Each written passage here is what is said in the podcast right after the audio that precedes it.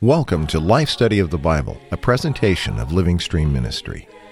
Witness Lee, a servant of the Lord for over seven decades, culminated his ministry with a 21 year book by book exposition of the entire Bible, which he called Life Study. This life study is the basis for our program today and includes short portions of the spoken messages given by Witness Lee. Now, let's join today's program. All genuine believers in Christ who've experienced redemption are familiar with and surely have a deep appreciation for the blood of Christ. But listen to Moses' words in Exodus chapter 24. And Moses took the blood and sprinkled it on the people and said, Behold the blood of the covenant, which Jehovah hath made with you concerning all these words. What is the blood of the covenant? Stay with us as we explore this divine reality and marvelous truth on today's Life Study of the Bible with Witness Lee, a program furnished by Living Stream Ministry and featuring the ministry of Watchman Nee and Witness Lee. We come again today to a broadcast that we're recording actually in the Holy Land. Today, from a hotel room in Jerusalem, and with me again to enjoy our fellowship and share a little bit with you about the trip that we've had the privilege of enjoying together is Ed Marks. Ed, welcome back to our broadcast.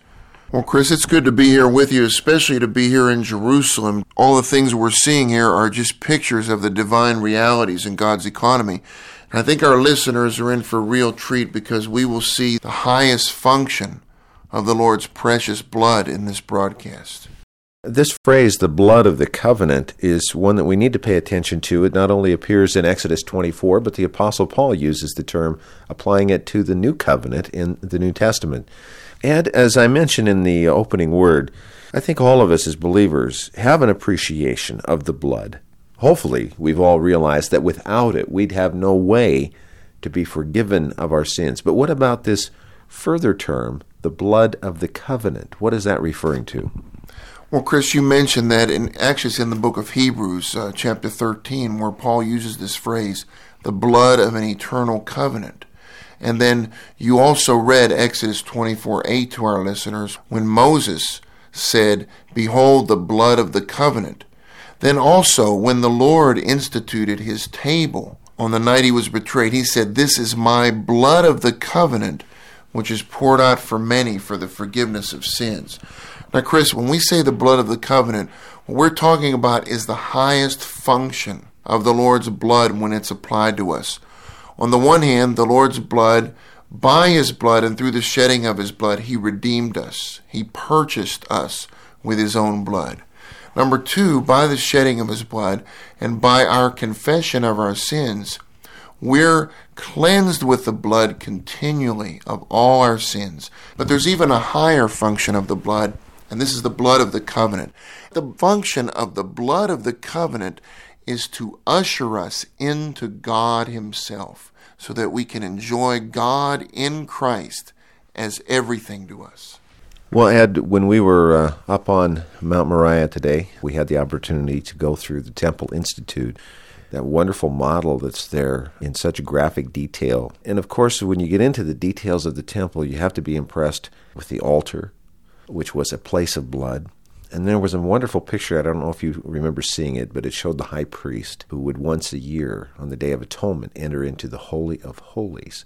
And there was sprinkling the blood before the presence of God in his dwelling in the holiest of holies. Yes, Chris, and the picture you presented, it shows us what the blood of the covenant means. When the priests had to enter in the tabernacle, they had to offer the sacrifices. And then they had the high priest bring the blood into the Holy of Holies and sprinkle that blood on the propitiation cover of the ark. It's through the blood that he came into God himself in the Holy of Holies. So it's a marvelous picture that we saw today. Let's join Witness Lee as we look at our first portion of today's message. In the Old Testament, Moses told the children of Israel, This is the blood of the covenant.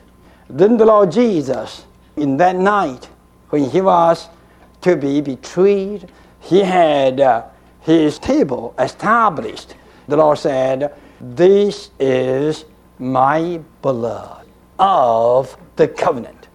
No doubt the Lord's word here in Matthew is somewhat a quotation from Exodus 24.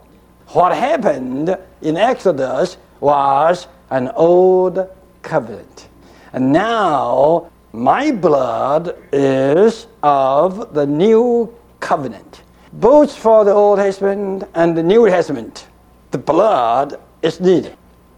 The law was decreed and the law was received by the people represented by Moses.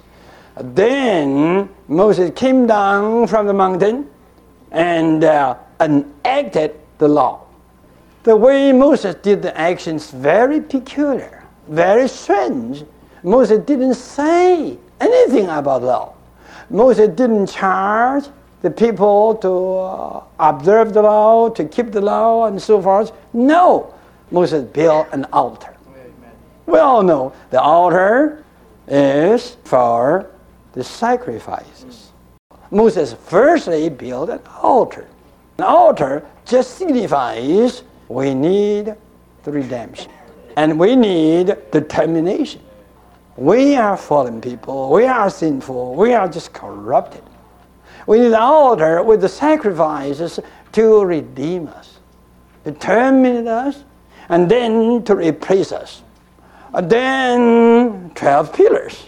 That means through the altar, the people who would be redeemed, terminated, and replaced will become the testimony Amen. to God, reflecting what God is. You have to see it was not the altar that enacted the law, neither the pillars, but the blood. Hebrew 9 tells us strongly and clearly that if there was no blood, there was no action of the law. And the blood comes from the sacrifices offered on the altar. So the blood is the focus. Ed, here was Moses, the man of God, fully prepared by now, after all these years and all the things that he had gone through, but nonetheless a man fallen, caught in sin, like all of us. Yet he spent 40 days in God's holy presence. How was he able to do this, Ed, without being consumed by God's righteousness? Yes, Chris. So what we see in Exodus 24 is that before Moses went up to the mountain to receive the vision of the tabernacle, he built an altar. Sacrifices were offered.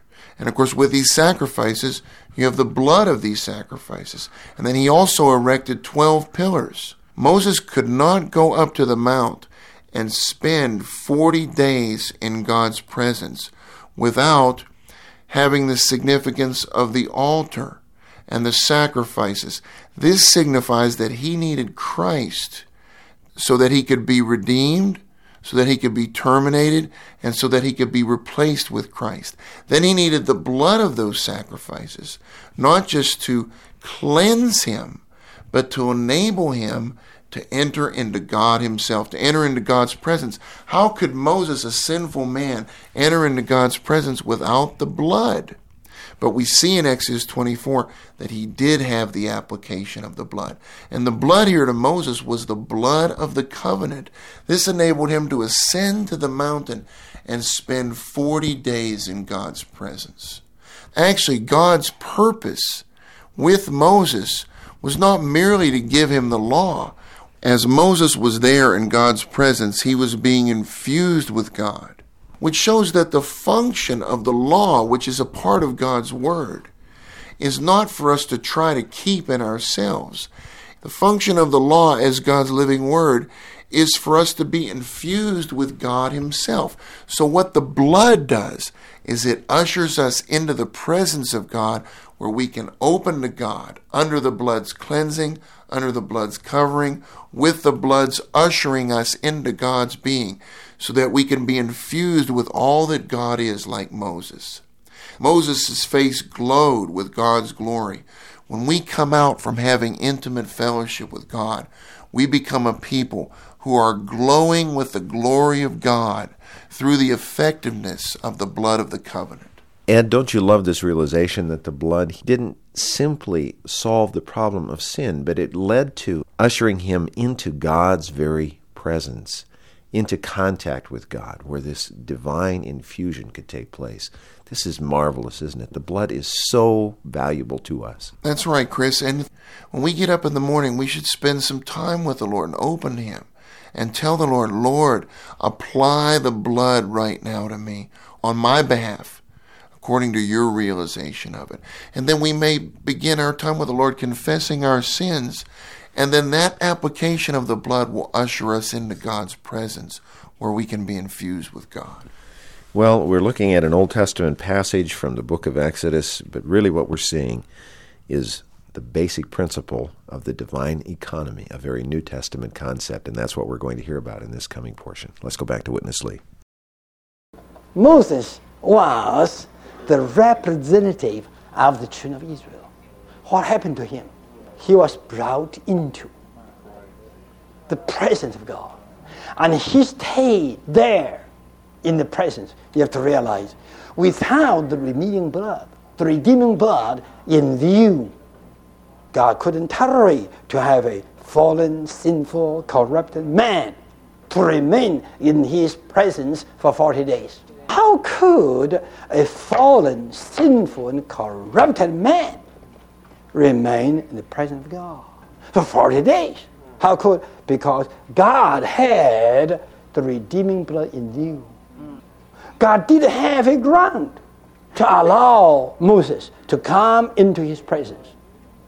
It was under the blood that Moses entered into the presence of God. And how could I prove this to you? This is easy to prove. When the tabernacle was built, the children of Israel, not one was allowed to enter into tabernacle. Even more, not one of them could enter into the veil to come to the very throne of grace. That is the mercy seat. Who are qualified to enter into the holy place and to enter into the Holy of Holies, to touch the mercy seat. Who? Only one who was with the redeeming blood from the altar. The sin offering was offered for the atonement, using New Testament term, for the redemption. It was there on the altar.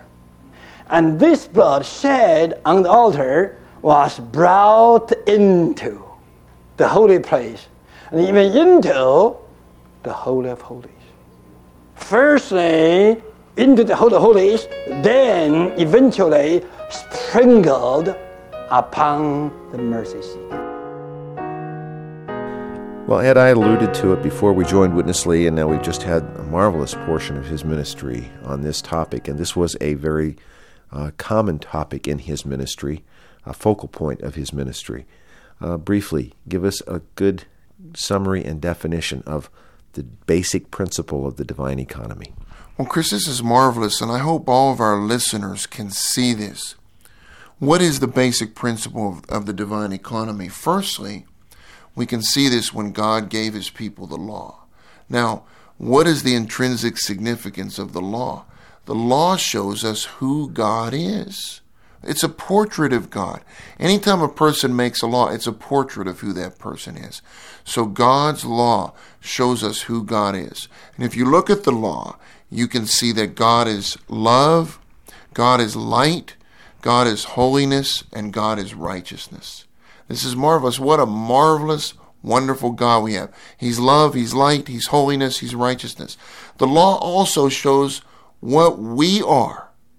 Or you could say, even it shows us what we are not. We are not like God. God is love. What are we? We're hate. God is light. What are we in our fallen condition? We're darkness. God is holiness. What are we? We're just defiled. And God is righteousness. What about us in our fallen condition? We're unrighteous. So, so what do we need? We're hopeless. But praise the Lord, we have the Lord's precious, redeeming blood, right? We have the blood of the covenant. Now, what is the, the first function of this blood is it redeems us. We're redeemed through the blood. Then, by the blood, we're forgiven of all our sins. But even more than that, this redeeming and cleansing blood brings us into God Himself, where we can be infused with God, filled with God, and saturated with God to glow with God so that we can be God's expression in this universe for His glory. This is the basic principle of the divine economy, and this brings us into the heart of God. Well, it not only brings us into the heart of God, but there's a byproduct, a result of our being in this process, this marvelous divine economy. And that result has everything to do with this final item of the items of the enactment of the covenant, and that is the pillars. Let's go back to Witness Lee. This blood, which is the blood of the covenant, brought God's people into his presence. God had no intention to give the law that the children of Israel would keep them. But God's intention was to show them what a wonderful God He was. Then they will realize that they were sinful, and then they will repent, they will receive the redemption. And then this redemption oh, would bring them into the presence as the redeemed sinful persons, they will be privileged to remain in God's presence, to be infused with God. Amen. Then what Moses became, Moses became a reflection. When Moses came down from the mountain, his face glowed. That was God Himself infused into his being. So he just reflected God. This was God's intention to give the law. But the children of Israel had no idea about this. But anyhow, Moses was a man of God, knowing God's heart, knowing God's intention. God's way was to show you that before God, in the eyes of God, you all were fallen, sinful, corrupted. You need God's redemption. And He will redeem you. You need God's forgiveness, and He will be willing to forgive you. Then, after redemption, after forgiveness, His redeeming blood will bring you into His presence. To contact Him, to get Him into you, Amen. to make you pillars, Amen. to make you living testimony reflecting what God is.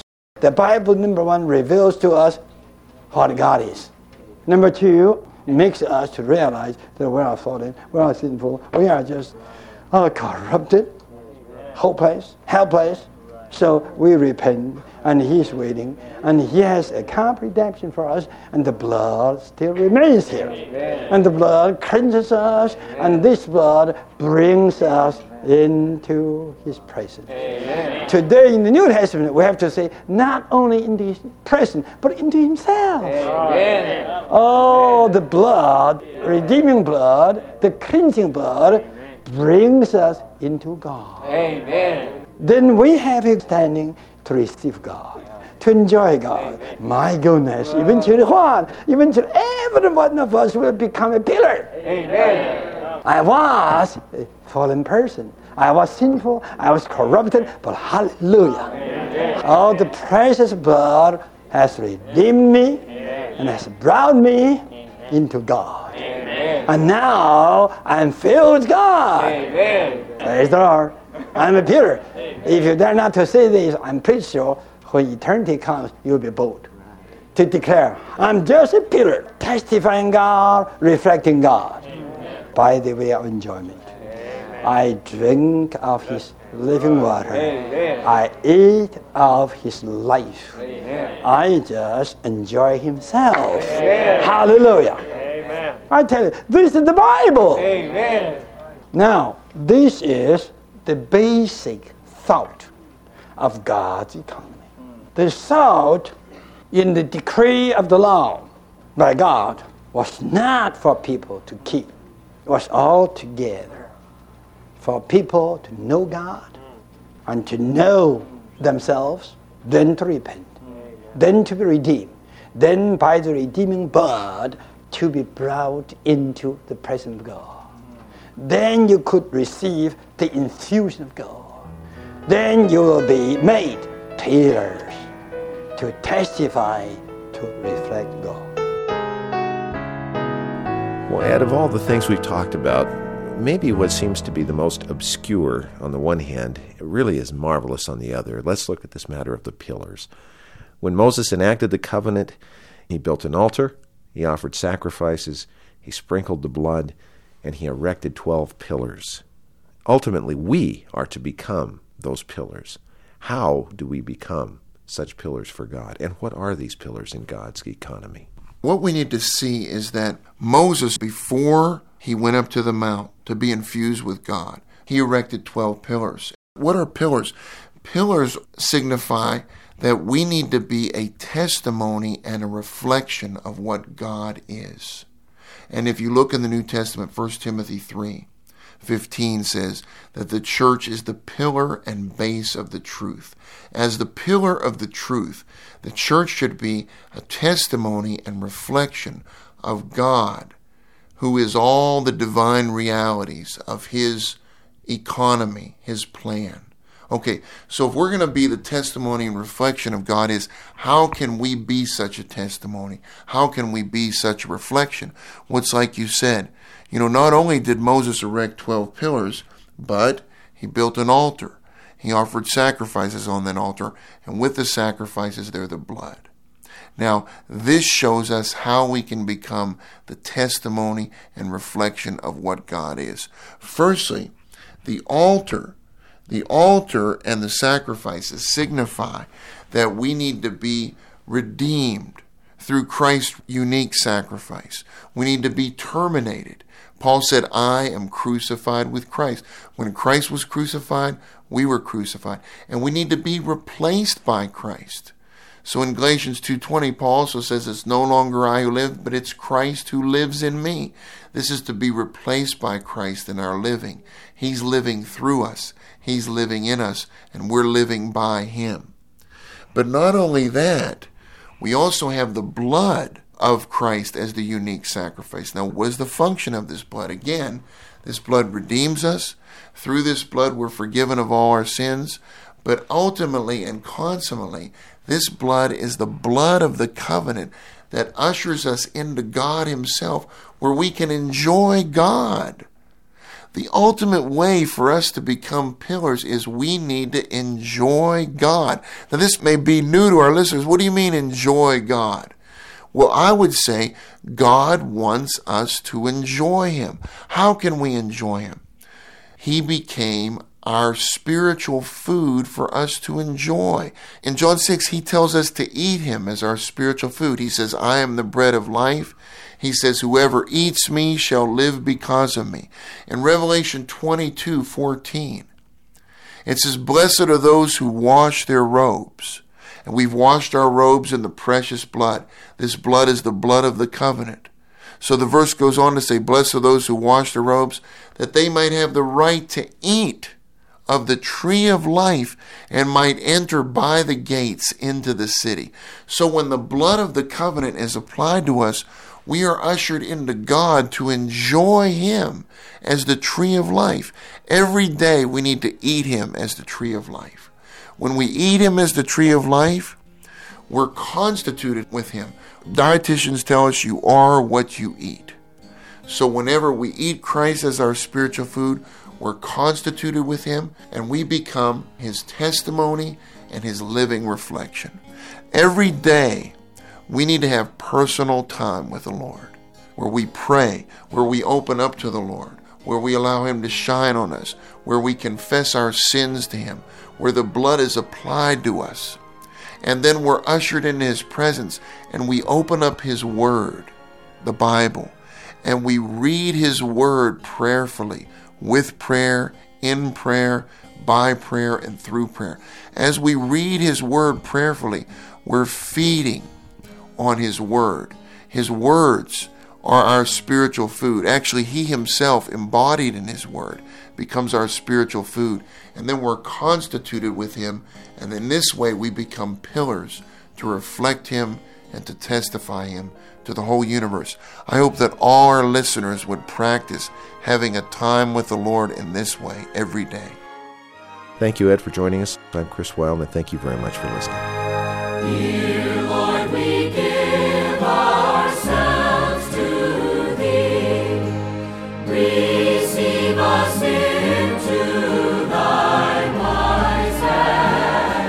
You've been listening to Life Study of the Bible with Witness Lee, brought to you by Living Stream Ministry.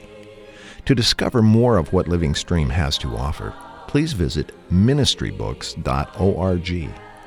From there, you'll be able to read over 600 titles by Witness Lee and Watchman Nee online and free of charge.